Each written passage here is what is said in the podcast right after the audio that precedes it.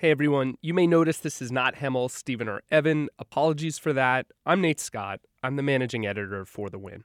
I'm commandeering the For the Win podcast today to tell you about a new podcast we're putting out. It's called The Sneak. It's a serialized true crime podcast about a wild crime that occurred back in 2008. It stars a former high school football star who was driven to desperation and then committed a wild crime stealing $400,000 in cash from an armored truck. And then he had his grand flourish, escaping in an inner tube down a river. It was a crazy story, but as we reported it out, we learned that the story wasn't exactly what happened.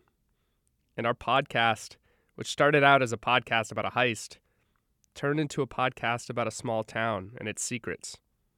Secrets about who was actually involved back then and how they got away with it. Anyway, Here's a short preview of the podcast. We hope you like it.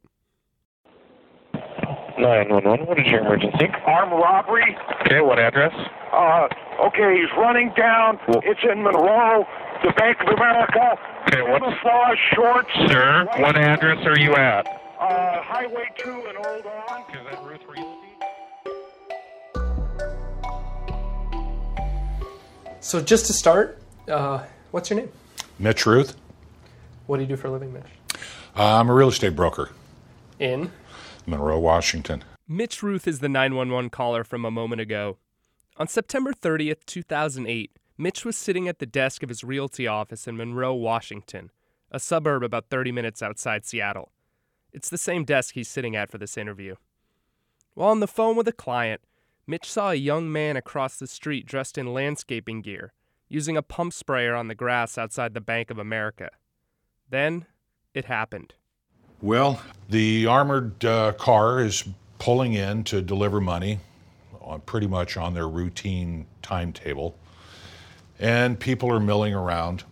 Young man starts walking towards the front of the building, throws the pump sprayer down, grabs a can out of his pocket as he's charging at one of the uh, armored car. I don't know what you call them security people. Um, I told my client on the phone, this was all very quick, told him there's a bank robbery, got to go.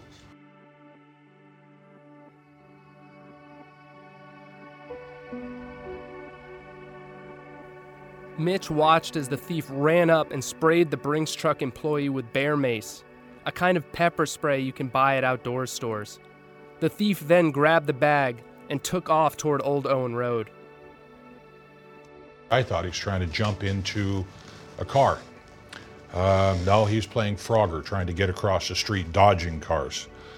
Well, I had the phone cordless, and I'm on the phone with 911. They're asking for a play by play, and I got the bright idea I could chase him and I could catch him.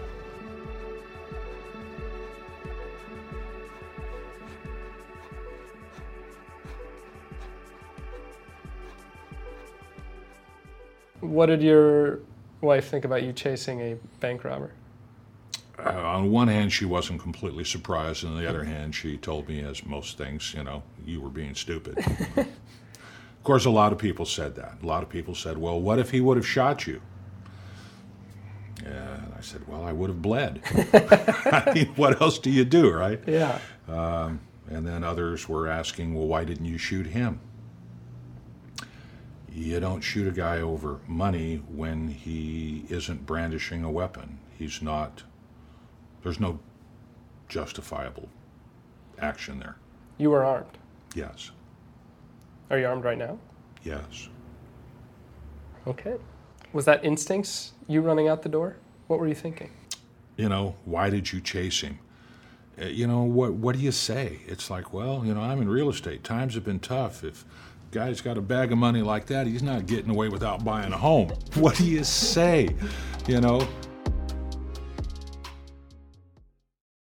That was a taste of the sneak. You can subscribe to it on Apple Podcasts, Stitcher, Spotify, or wherever you get your podcasts. If you want to listen to the whole thing right now, ad free, you can also head to wondery.fm slash sneak plus.